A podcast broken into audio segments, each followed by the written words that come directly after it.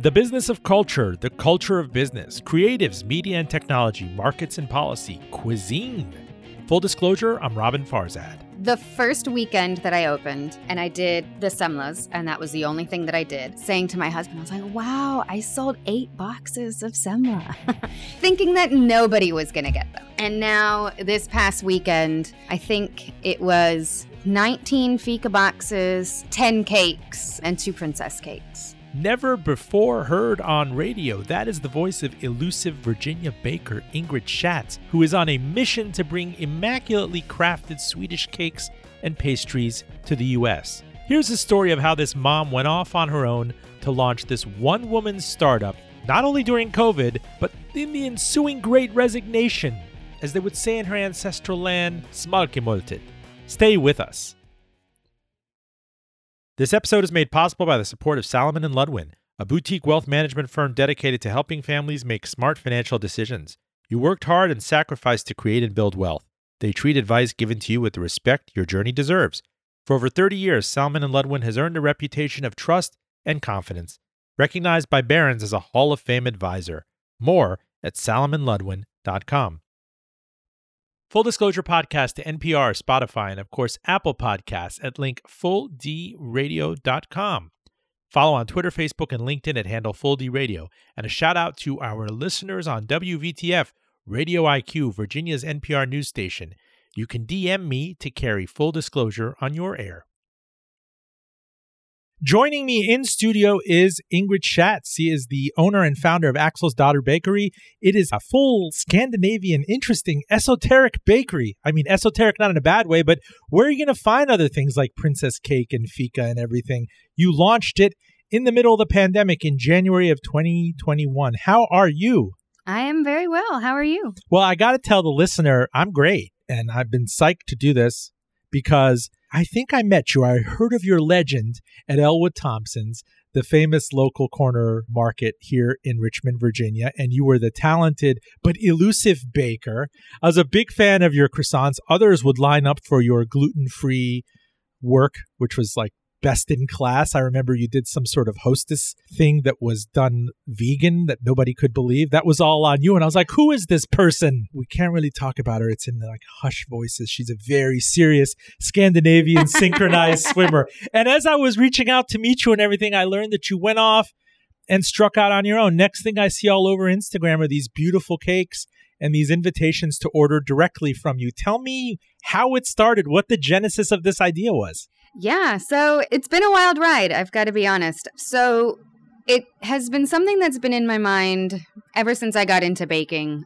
Um, not necessarily exactly what it's become, um, but it's always the idea of having my own Scandinavian bakery has always been at the back of my mind. And so, you know, the pandemic was in full swing.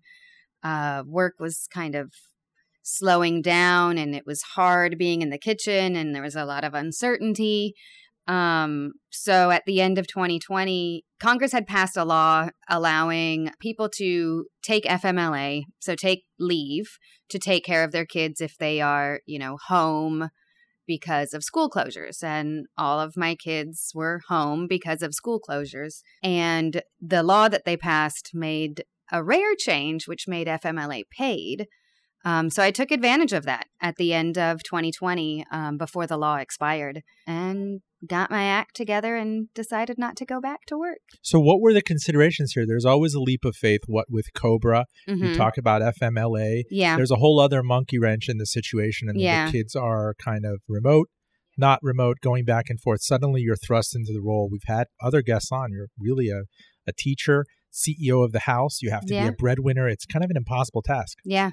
Yeah. I mean, for sure. So there were a lot of considerations. Um, but to be honest, you know, I don't want to paint my former employer in any kind of negative light because I really loved working there. But I, I had been there for eight years and I had done everything and seen everything. And I was, I was tired and I was bored. So it was time for me to go on to something new and kind of chase a dream instead of just kind of going through the motions and talked to my husband about it. You know, he was very supportive and is very supportive and was like, We're going to be fine. He has a really great job. We've all got health coverage through that.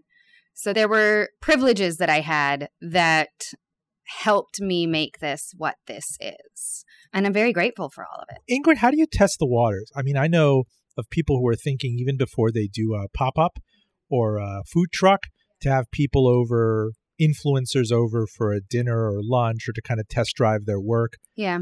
How did you realize that you had this in you? In addition, did you, I mean, did you do it as favors for people cooking these gorgeous? I mean, they look like artwork. I'm going to post them on the website when you do a princess cake, and even the the drop of water on top of it, the way you, I mean, you have to truly be an artist to do it. Yeah, for sure. And you know, this is something that I've done professionally for a very long time, and I've done it. You know, I studied in France. I worked in France for a number of years before coming back. So it's, you know, it's not just a hobby out of my house. It is like a true passion and it's something I love to do. But you weren't cooking, you weren't baking and selling the Scandinavian sweets out of Ellwood Thompson's. No. So how did you test drive that?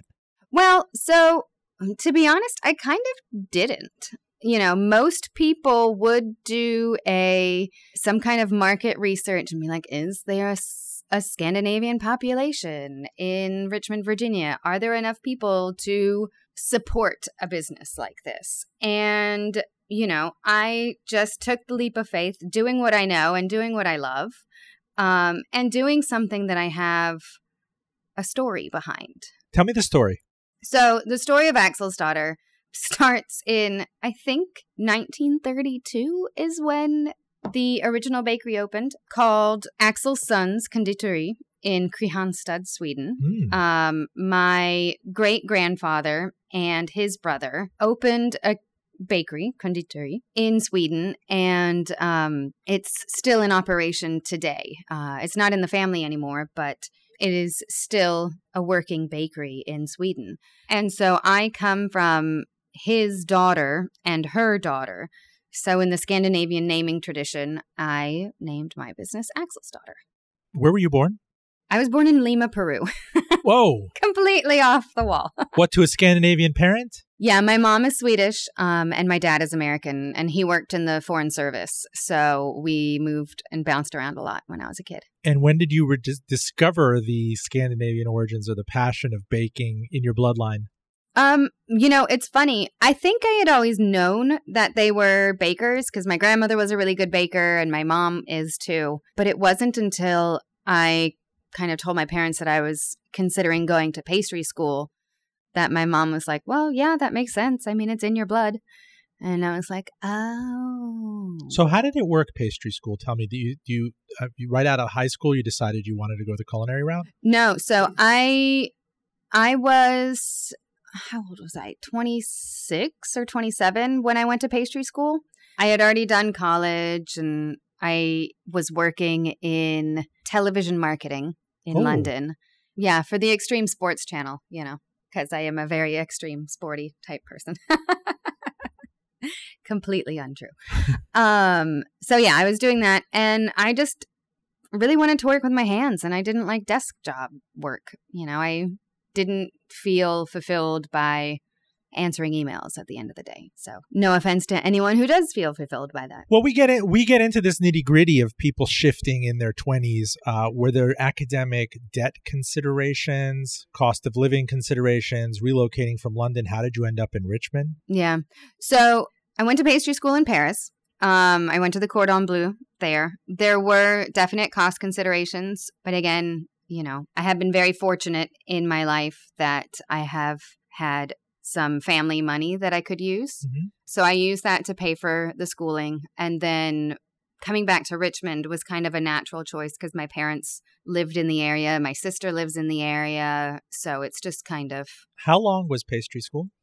Uh, it was a year. And how do you get placed coming out of it? Is there like a cell night? Do people hear around the world that there's this really gifted Swedish chef. No, you just apply for internships um, afterwards. And then after your internship, um, you know, they can hire you or not, or you can go do an internship somewhere else.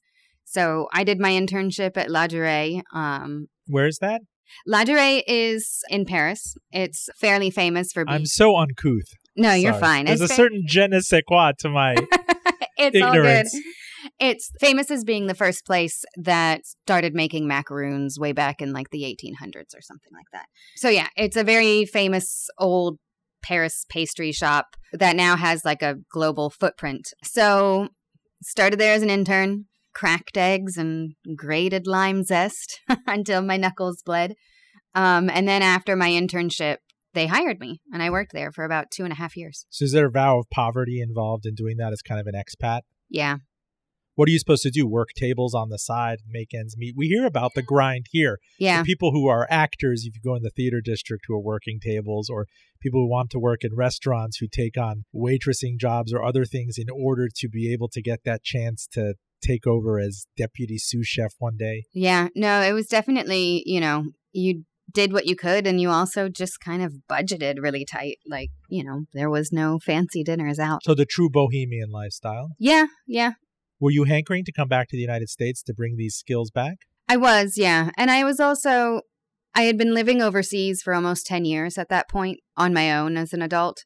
So it was kind of like, I want to live closer to my family so that I can be around for my family. So, Is there a temptation coming out of the gate, coming back to the United States, that look, I worked in these rarefied quarters. I went to school in these rarefied quarters. I learned zesting with the best of them. And uh, I don't need to pay my dues necessarily, that I could come back and set up a storefront and really flex my talents and get the word out about my food.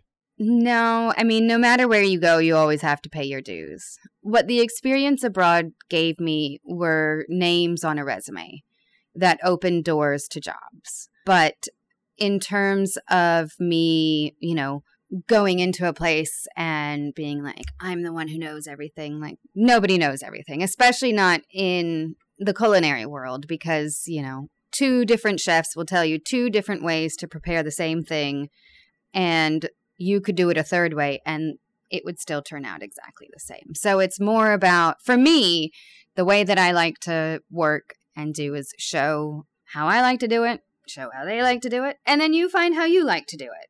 Why am I reminded of, of everybody must mention Kitchen Confidential to you, of the the baker, the drug addicted baker in it that they had to rouse to get to work because he knew bread better than anybody else. You're at the boulangerie.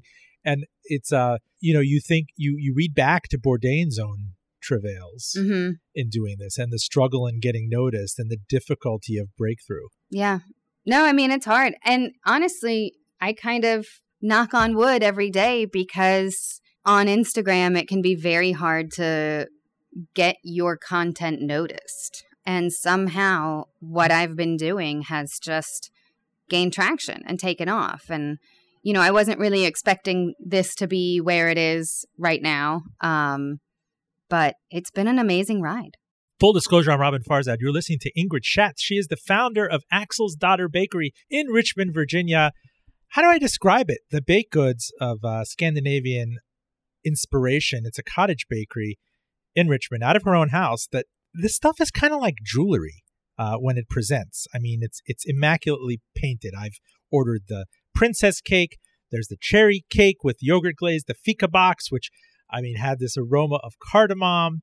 Um, I cannot describe it, and it definitely carves out its own niche. How did you come out of the gate, or what were the kind of preparations of launching this thing in January of 2021 as we were having another wave of this wretched pandemic? Yeah. Um, so when it was time to put the rubber on the road, basically, I just kind of started small. I started with one product. I bought some packaging, I bought some ingredients, and I just kind of put it out there. And in January, that's usually the season in Sweden for a baked good, called semla. And they're kind of like a cardamom sweet bun. And you kind of hollow out the center and put in a little bit of almond paste. And then pile it high with whipped cream and then put the little lid of the bun back on. They're super decadent, they're amazing, and they're only available from like New Year's to Fat Tuesday, Mardi Gras, basically.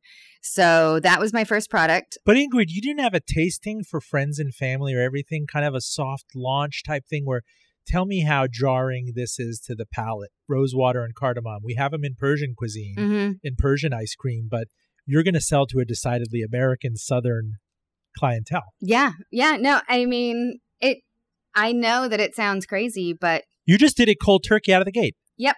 So what was that first week like?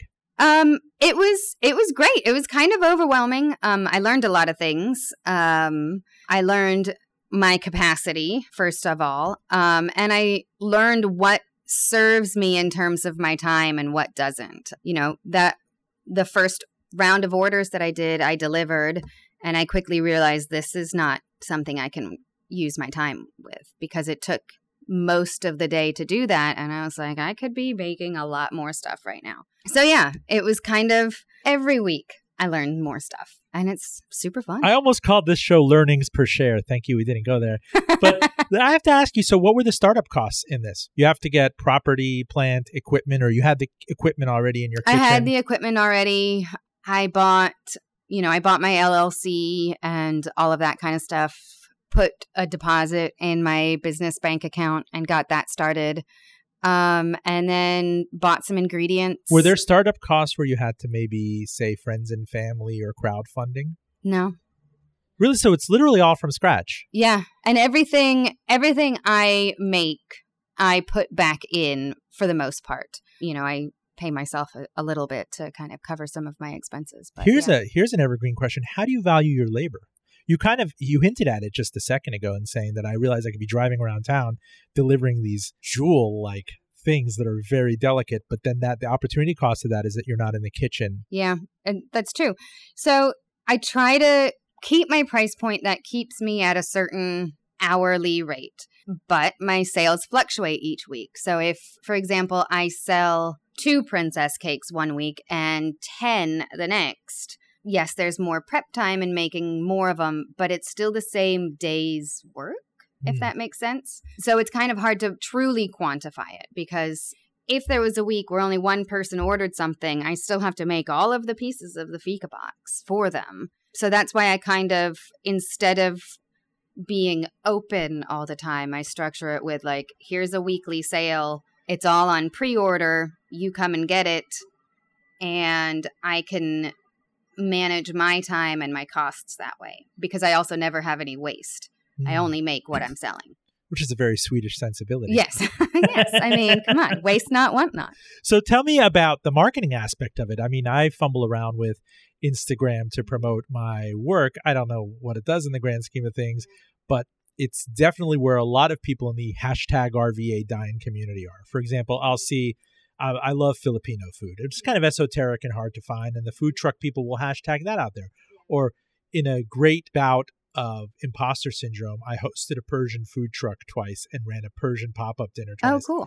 and hashtag the heck out of it. hmm And I was surprised at the people who shared it and the virality of it. Now, when I saw you didn't label this as kind of Ingrid's bake or anything, I'm still working in my head with the elusive Ingrid, the specter of it, and Axelsdotter. And I messaged you on Insta and I said, Is this Ingrid? Yeah. The real Ingrid Keyser Söze? And uh, a friend of mine, Josh Dare, is a publicist in town, said, You're never going to get a chance to try it. But when I was in Sweden or something, I had princess cake, and it's the most ethereal. I can't describe it. hmm But if you get a chance, buy it for your daughter. Yeah. And suddenly it was up on Instagram. Yeah. And I shared it with him, and a bunch of other people shared it. Uh huh. And I said, you know what? The friction on this in terms of the transaction is pretty low. hmm I can go on Venmo. I can pre order it for you. You gave me a, an address maybe 10 miles away. I came up. Your husband presented me with it, hmm and I brought it home, and I was covered in glory because Yeah. no one has ever tried a princess cake Yeah. and I Instagrammed it myself, and there was kind of a a, um, a multiplier effect to it. Tell me what you learned. Well, so on Instagram, the image is everything.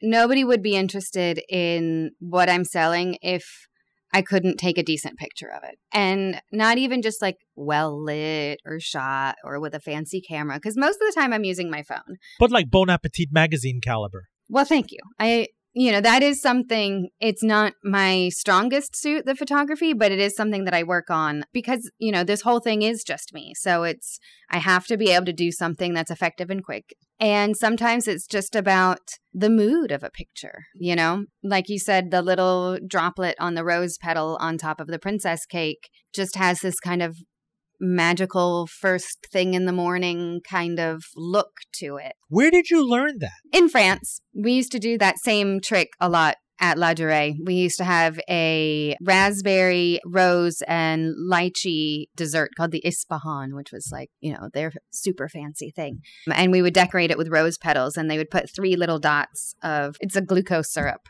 So it's just a little sugar syrup. And truly brings up the whole eat your cake and have it too because you didn't want to eat it. You just wanted to preserve its beauty. It's so photographic. I don't mean to be touting it, but it's something fine. that we're not very familiar with. It's one thing if you go get a Mother Butler pie or a German chocolate cake, but these are really works of art. Yeah. And how did the clientele receive them? Talk to me about the trajectory of the first three months. They loved them. I mean, there was some learning curves on my part too because I, you know, I went full steam ahead into it because that's, I guess, my MO. And yet you were variabilized. You would only cook what was pre ordered and prepaid for. Yeah, I only I only do pre-orders. You know, I'll have people ask if I have extra. And sometimes there's like, you know, enough extra things to make another fika box. But in terms of cakes, it's like, okay, if it's not on order, it's not being made.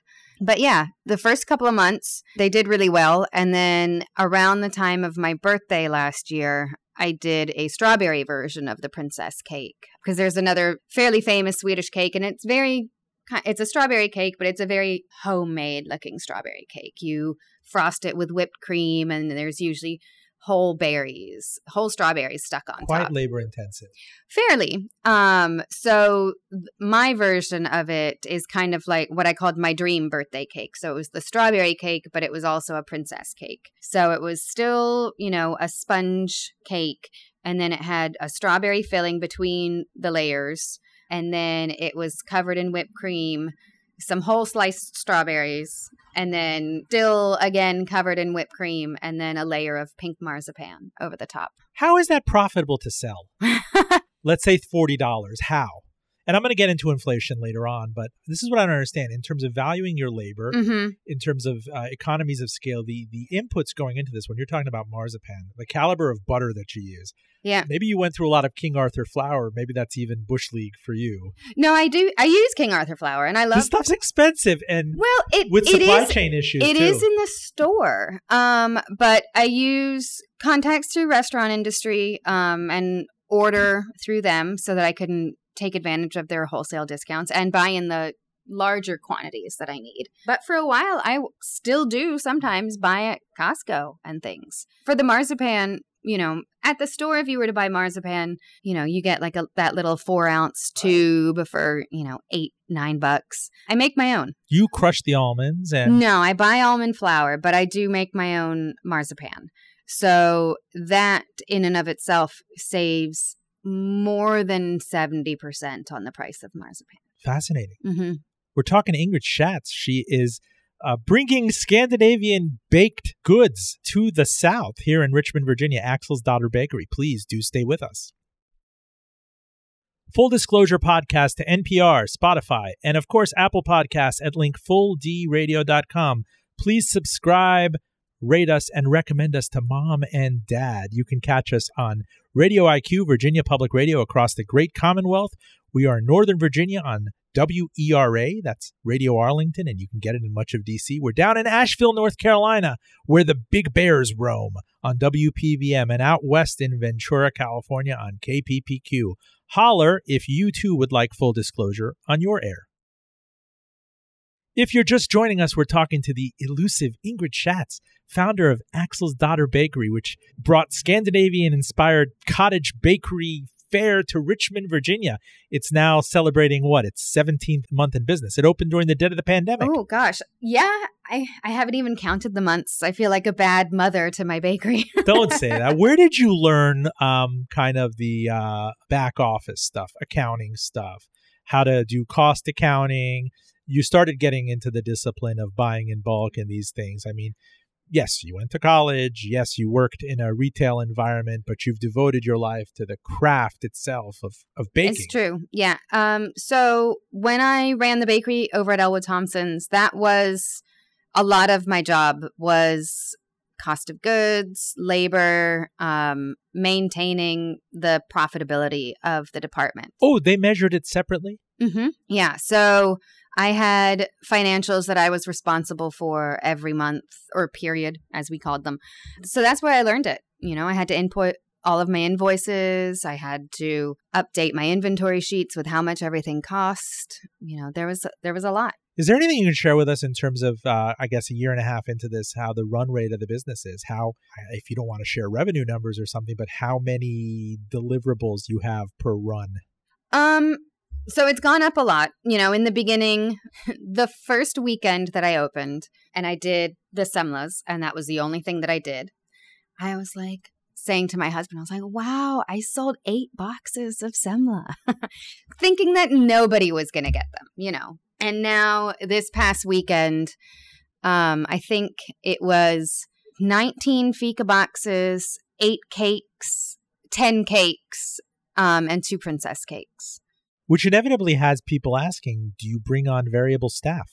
No, it's only me. At what point does it kind of say, listen, it's worth my while to replicate myself? It's not like you could 3D print these things. No, it's true. Um, it is starting to get to that point, especially for the fall, as things are going to get only busier. Um, the summer is generally always a pretty slow season for baked goods. People, you know, no one wants like a cinnamon bun in the July heat. I do. Well, I mean, yes, they're still delicious. Your cinnamon buns are out of control. This is not like airport fare. This is I don't know how much butter you put into them or There's a lot. Yeah. in the dough and uh-huh. in the filling. But anyway, I digress.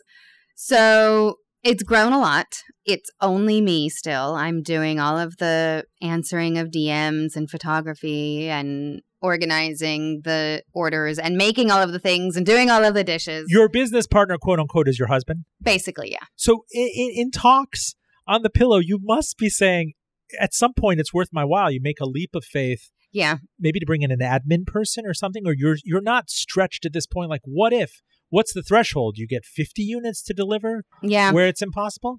Because again, you're also a mother. Exactly. Exactly. And I also value my time outside of work. But yes, it is getting to the point where it is becoming bigger than just me. Um, so I have to make the next big leap of faith. You know, I have to move into a storefront or a ghost kitchen or something like that where I can scale up. Because even, you know, doing it at home, you can scale up only to as much space as you have to bake and store things. But if I were to go into a larger kitchen, I could scale up and possibly not need to hire somebody because I could just make more every time I make something. Talk to me about that capacity utilization because clearly so many restaurants and bakeries and the like have closed. Mm-hmm. We had the unthinkable happen with Starbucks closing left and right because they want to go in the form factor of the drive-ins and mm-hmm. places that just could not survive the first shock of the kind of the PPP wave of, yeah. of 2020. And on top of that, there's a new thinking with ghost kitchens and partial time. If you were to moonlight at a place, like take over the evening hours when a place that doesn't have dinner is not being used. Are there more opportunities in that respect to kind of stretch your your bang for the buck? Yeah, there are. Your kroner? I th- very nice. Uh, there are, but there's also the opportunity cost involved because that's you know if I were to do every evening, then I lose time with my family. So the way that I have it going right now seems to work for my lifestyle, but it does need to become a day job outside of the house. Um, because I do, I, you know, I very much value being able to be home with my family and eat dinner with them. And I think, you know, you were talking about how places were closing. A lot of people in the food service industry were leaving the job too. And a lot of the reasons for that is, you know, you work antisocial hours. You're never around your family. So it's kind of, you know, it's trying to f- have that Goldilocks moment of having like, you know, I can do this and still make a living, but I can also have this separate part of my life that I can keep on a regular basis and I can go to brunch with my parents on a Sunday. And Do you still synchronize swim? I haven't in a long time. I after I had my daughter, I was still on the team for a little while, and then um, I kind of took a little break. And then I remember actually when I was mm. getting ready to get back in the water, like I had my suit on, I had my bag packed. That was the same day that the whole world shut down, basically. It's a March 15 ish type day. Yeah, We refer to that in this on this show so many times. Where were you when? exactly. And, you know, so the pools all shut down, everything kind of shut down, and the team has kept going. Um, when they first came back, there was, you know, social distancing for the synchronized swimmers, which is a little bit hard. And yeah, it just, when you get out of the routine for long enough, it kind of is out of your routine. Let's posit a hypothetical for you. Marcus Samuelsson is coming through town or something, and I remember going to Aquavit in Uh-huh. Manhattan during Restaurant Week Yeah. in 2001. I felt so fraudulent, but he comes through and he proceeds to have the most ethereal fika box and princess cake and strawberry princess cake in all of places, Richmond, Virginia. And he says, uh, Ingrid, I must ask of you, please, to ship me at least 50 of these a week. What would you do? I will pick them up. Yeah. I would I fly help them over. with Yeah. purchasing power. Yeah. That would catapult you. And I just want to know because it's happened. Again, we keep referring back to the Nightingale ice cream episode, which we recorded here at the University of Richmond. And it kind of went from being in a, an immersion blender in their kitchen thing to next thing you know, they were featured at Fenway Park in Boston. Yeah, I know. I know.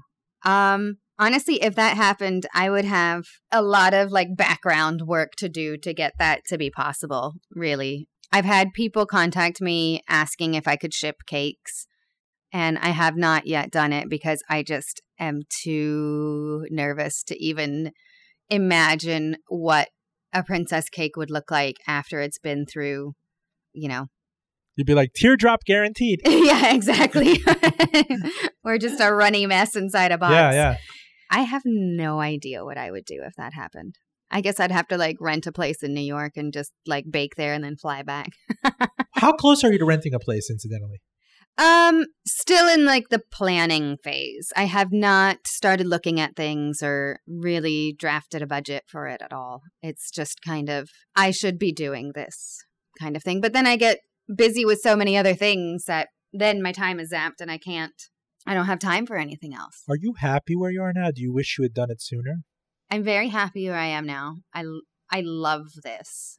I wish I had done it sooner, but I also think that I did it at perfect convergence of time and opportunity. Since I started this during the pandemic, people were, you know, a lot of people were starting up little micro businesses from their homes and people were getting used to the idea of, oh, I'll just go over here and pick this up. Like there was a there's a lady in Southside who was doing um I can't remember her name right now, but she was doing like sourdough breads and soups and stuff and everyone was going crazy for it.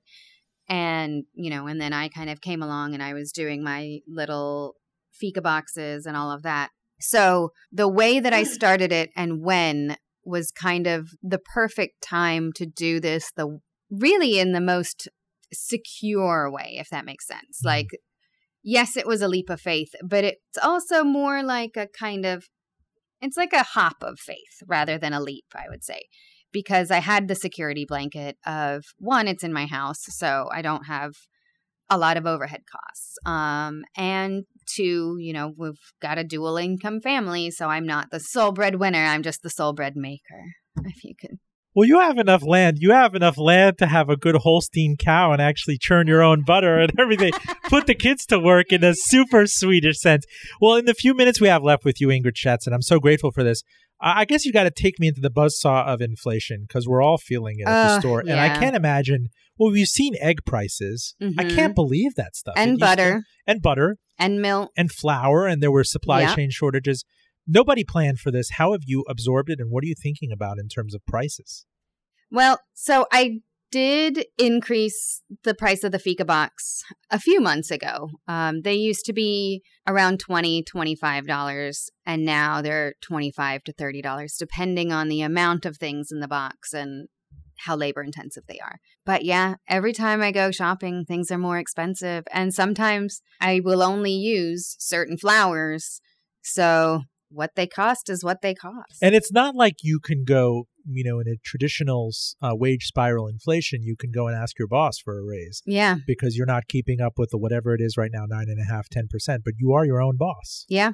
I've been lucky that as prices have increased, my sales have increased. You know, I've had some good local press lately, so it has driven more customers to me.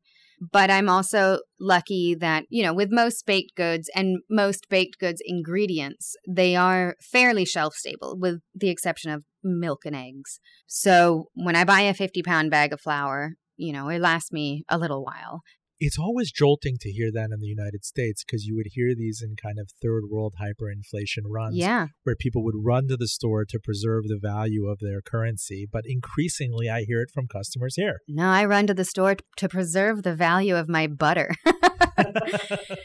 if the butter price goes up, I like, shoot, I gotta go buy some at a lower price elsewhere.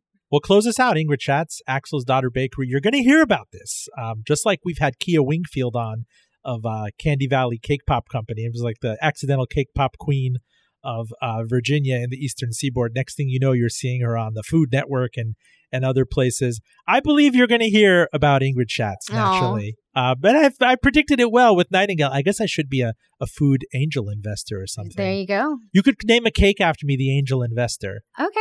Uh, okay. I'm not even that funny, but close us out. Uh, best practices, tips to other moms, tips to other people that are itchy about moving on. So, you know, I've always liked the or the thought, I guess, that, you know, everything is hard before you try. You know, if you don't do it, you'll never know if you can do it. And for a long time, I was like, no, I can't do that. I can't do that. You know, I'm not that person. Um, and then I did it, and it's been amazing. And yeah, I've there are some things that I have failed at, and yeah, there are a lot of things that I learned, but it's been amazing doing it and learning it and watching it grow and seeing people positively react to the things that you've created and kind of, you know. Is there a peculiar Swedish word for this? I know German is Schadenfreude for something else, but is there like Baker Freud? I don't know. I'm just trying to flex. So. I don't think so.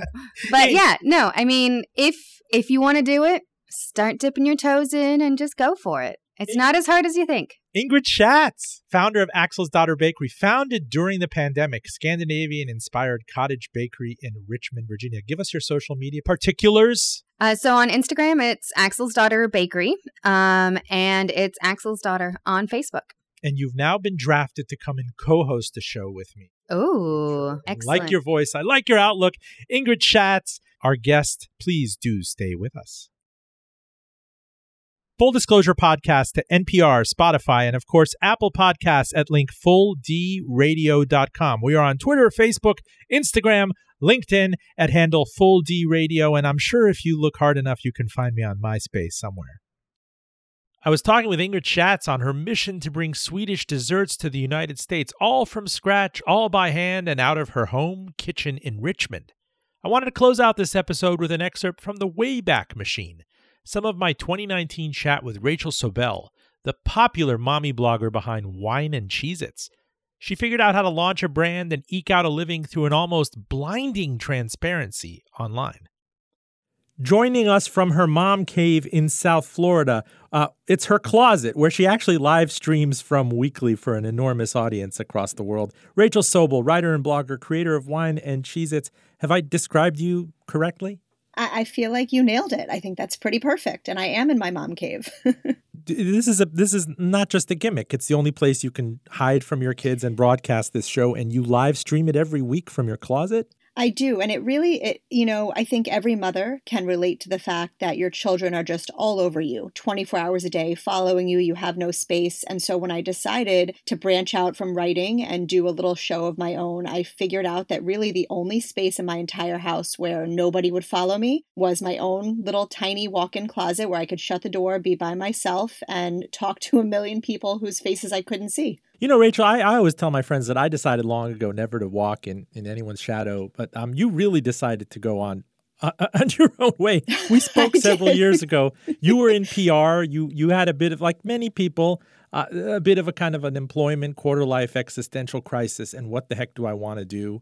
Um, but had I told you, you know, and you and I go back, we went to high school together, we went to elementary school together. If I told mm-hmm. you back mm-hmm. in the day, let's look into this crystal ball, you're going to be oversharing details of your life onto this little. this little uh, uh, monolith on your on you know this palm held thing that you can share every detail with the world. You can cry with them, you can laugh with them, you can stream things from your closet you would have punched me. And also, by the way, Donald Trump is president, but um, do you know a what I'm saying? surprises. yeah, you, I yeah, and and and uh, I know, and Aunt Becky's going to jail. But anyway, I digress. Like you know, um, like that. It's so it's so surreal to kind of have to stand out. Is this what you do for a living? You overshare for a living. I really do. And it's incredibly surreal for me because, uh, you know, I've always been an open book to my close circle of friends, but I've kept a lot of information close to the vest for many years because I never was an oversharer with the public.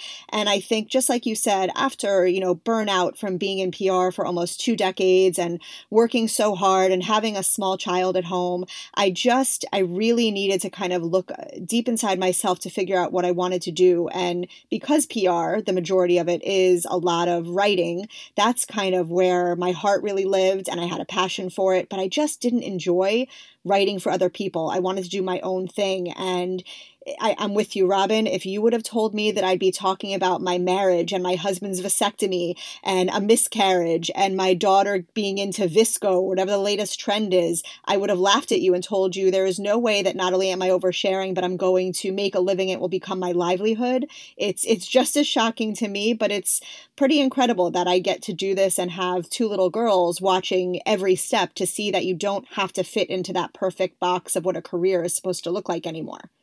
So take me back to um, the discovery process of this, this the exploratory committee. I mean, because you and I talked, you know, I, I had to reinvent as well. It used to mm-hmm. be that I thought, uh, you know, one, I thought I'd have a different career. Two, that when I became a journalist, you you um, you planned on somebody else subsidizing your reporting and your expenses and the like. And when that fell apart, journalists themselves became free agents, and everybody's writing, as you know now, on HuffPo on mm-hmm. LinkedIn. There's there's good stuff, there's bad stuff out there, but it really diminished the value of content. And I remember that when we had that conversation, that's kind of the the moment of pause where a person might be able to have a million thoughts and might be able to hold forth like a fire hydrant with ideas and empathy and, and whatnot. But but making a living on that is a whole other consideration. So walk me through the the crisis and the discovery process and, and how you finally kind of firmed up this this identity?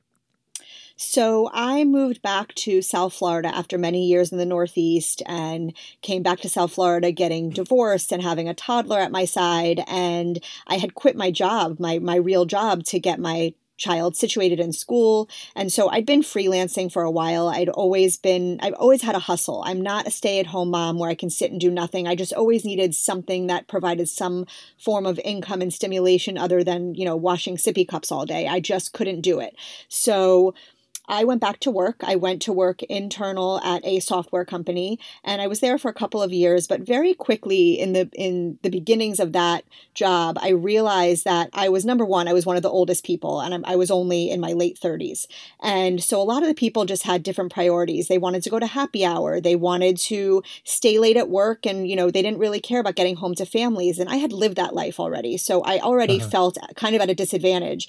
And the management there was just very very mean mean girl esque. And I've always had a trigger around mean girls. I just, I don't want my kids to be mean girls. I don't ever want to be a mean girl. And so I just felt completely defeated. I hated what I was doing, but I'm also responsible. I have a family, I have a husband. And so we, we had a lot of honest conversations about finances and my future. And when I started to take on more freelance work, I would basically take everything that was thrown my way. So I would work all day at a job I hated. I would come home and churn out as much writing as possible, mostly for business focused um, clients and tech companies, because that was always my sweet spot in PR. And I would just try and match my salary as quickly as I can. And once I started to do that consistently, my husband and I looked at each other and said, okay, let's let's pull the plug. And I quit. And it was the most freeing, but the most fearful moment of my life because it became real. I now, everything rested on my shoulders to make a living doing something I never envisioned myself doing. I was responsible responsible for everything from billing clients to coming up with content to finding clients and making ends meet the best that I could. And it's incredible because it's your own and you're building it by yourself, but it is also incredibly daunting and scary. So, what was that moment where you kind of said, "Listen, maybe you know, you you talked, you you remarried, and you mm-hmm. spoke mm-hmm. and said that, look, I, I, am not gonna, I'm not gonna fake it this time. I'm not gonna be a measured PR person. I have to really mm-hmm. put it all out there." Yeah, I said I can't do this. I just can't. And my my end goal was always to write for myself, but I also was very cognizant cognizant of the fact that the writing for the businesses and the tech startups and all those people that I had relationships with, I'm going to be honest, it paid more than just starting a blog and monetizing it with some banner ads. And so I felt like if I started there and used that as a cushion to build my own business kind of in the shadows, that was that was how I looked at my strategy. And my husband was incredibly supportive because he believed in me and believed in my talent. And so very shortly when I left my full-time job job and started freelancing, I started my personal blog all about motherhood. And in the beginning, it was really just anecdotal stories about my family and holidays and, and little funny things that people could relate to and laugh at, but really provided just entertainment, that entertainment factor. And it was probably only my mother that was reading it at the time and maybe a few close yeah, friends. Yeah, same here. I think my mom's the only one who listens to my show. But go ahead. Yeah. So, um, Hi, Mom. you know, I just, it's for me, I use it as an outlet because I did come out of a divorce and I felt a little bit broken emotionally, even though I had remarried and was very happy. I was picking up the pieces of my life um, publicly and trying to find levity in it and trying to find ways to relate to people, but I still wasn't entirely comfortable kind of telling the whole story. So it was, it was great and it was entertainment worthy and people loved it, but I knew I had to dig a little bit deeper and I was scared. I was scared to do that. Um, Here was a pivotal did- moment. Here's a pivotal moment, Rachel, when you quote. Uh, you were blackballed, you say, by a bunch of Boca Raton's finest mean moms because you wrote a tongue in cheek post about your older daughter's preschool graduation resembling a Justin Bieber concert. They uh, oh, uh, ratted the... you out. They they ratted you out to the director who thought it was funny, and then yes. um, all all two of them promptly defriended you on Facebook, and you said that was a defining moment in your writing. I took it the post was. down to try to avoid unnecessary drama. I realize that it's when you step outside of the quote comfortable writing that the real magic happens. You say, "You told me this. People want to laugh, they want to commiserate, they want to relate, they want to connect, they want real unfiltered accounts from the trenches." That is all true. And that was, it's crazy for me to look at that and think that it was a defining moment, but it really was because I here I am. My older daughter um, is in preschool. I'm not married, remarried yet, and um, I'm sitting at this preschool, which I did not name. I didn't name any teachers. I was very smart about keeping it innocuous, even though obviously my local friends knew what was going on. But I was respectful of it. But it really was like a Justin Bieber concert. There were lights flashing. They were handing out, you know, things that you buy for 20 bucks in the aisle, whether, you know, whatever fanfare they had going on. And I'm looking around going, oh my God, is this real life? There were nannies holding spots in line for parents who didn't want to wait at seven o'clock in the morning for a seat. And I'm looking around thinking, this is great material. This is really good. This is something that people will read and they will laugh at. And I mean, I'm a parent at this school, but I can find the humor in it because I just, it's, it's, it was next level out of the ordinary, just something I did not expect at a, you know, a four or five year old's graduation from preschool. So I wrote it and I left the details out. And obviously, people who knew what was going on printed it out, took it to the director um, tattled on me, were so upset. And I'm not dumb. I knew that it was because they were looking into a mirror and probably upset about the way that I described things in terms of how they would be perceived. But I thought it was hilarious. The board members of the school thought it was hilarious and were sharing it until they got in trouble for sharing it. Um, and I panicked. I had a moment of panic as a writer, which I'm, I'm sure you've experienced in varying levels, and I took it down. I took the post down because I was so afraid of my daughter being um, anything negative being, you know, held against her. And I, I removed it. And it's to this day one of my biggest regrets because it, it was probably one of the most popular posts with so much engagement and my analytics were off the charts. But I was thinking of my child and the environment. And I just, you know, felt like it would have been irresponsible of me to put that ahead of her. But it really was a great post. And yeah, all two people who tattled on me to the director to try and get me in trouble defriended me on Facebook as if that would crash my world down. But here I am, you know, still talking about it, using that as a pivotal moment. And, and they're still the same miserable people who probably tattle on other people for other, other things. And I, have moved on professionally and broadened my you horizons. Know what? I, I, thought a real defining moment for you was this manifesto that you posted to um, Scary Mommy back in 2016. It said, Dear undivorced person, stop telling me what to do with my kid. And I'm going to read an excerpt where you kind of really start to own the voice. Know this about the divorced mother trying to make everyone happy. She'd love to be there. She'd love to put on some clothes other than yoga pants, do her hair and makeup, and have some good old fashioned lady debauchery. She's not happy about missing it, trust me, but she's much more unhappy about missing precious time with her child. And that's what it comes down to. Her kid is going to beat you out every time. And I know it firsthand because she is me that got an enormous response and that was both pointed and vulnerable at the same time. I mean, is that is that the moment where you decided, listen, warts and all, I'm going to own this? It is. And, you know, I get, as cheesy as it sounds, I get chills hearing you read my words because that article was a big article for me. It was the first time that I very publicly talked about being divorced and being a single mom and all of the responsibilities and burdens that came along with that. And it wasn't just in the bubble of my own blog. That was the first article that I had accepted to Scary Mommy, which is, you know, like the mothership to mom bloggers. And so everyone who is trying to make a career and carve out a niche, you want to be in that publication. It's like one of those milestones. So I had tried, you know, a dozen times to get pieces accepted. And that was the first one that landed. And I learned many things from that. You were listening to some of my 2019 interview with Rachel Sobel of the mom blog Wine and Cheez Its. You can catch the entire episode. It's called Momfluencer, wherever you get your podcasts. Full disclosure, special thanks to Claire Morgan at Notterly. We podcast to NPR, Spotify, and of course, Apple Podcasts at linkfulldradio.com. Subscribe, rate, and recommend us, please and follow along on Twitter, Insta, Facebook, and LinkedIn at handle Full D Radio. You can catch me weekly on both MSNBC and NPR's Here and Now. I'm Roben Farzad. Thank you for listening and back with you next week.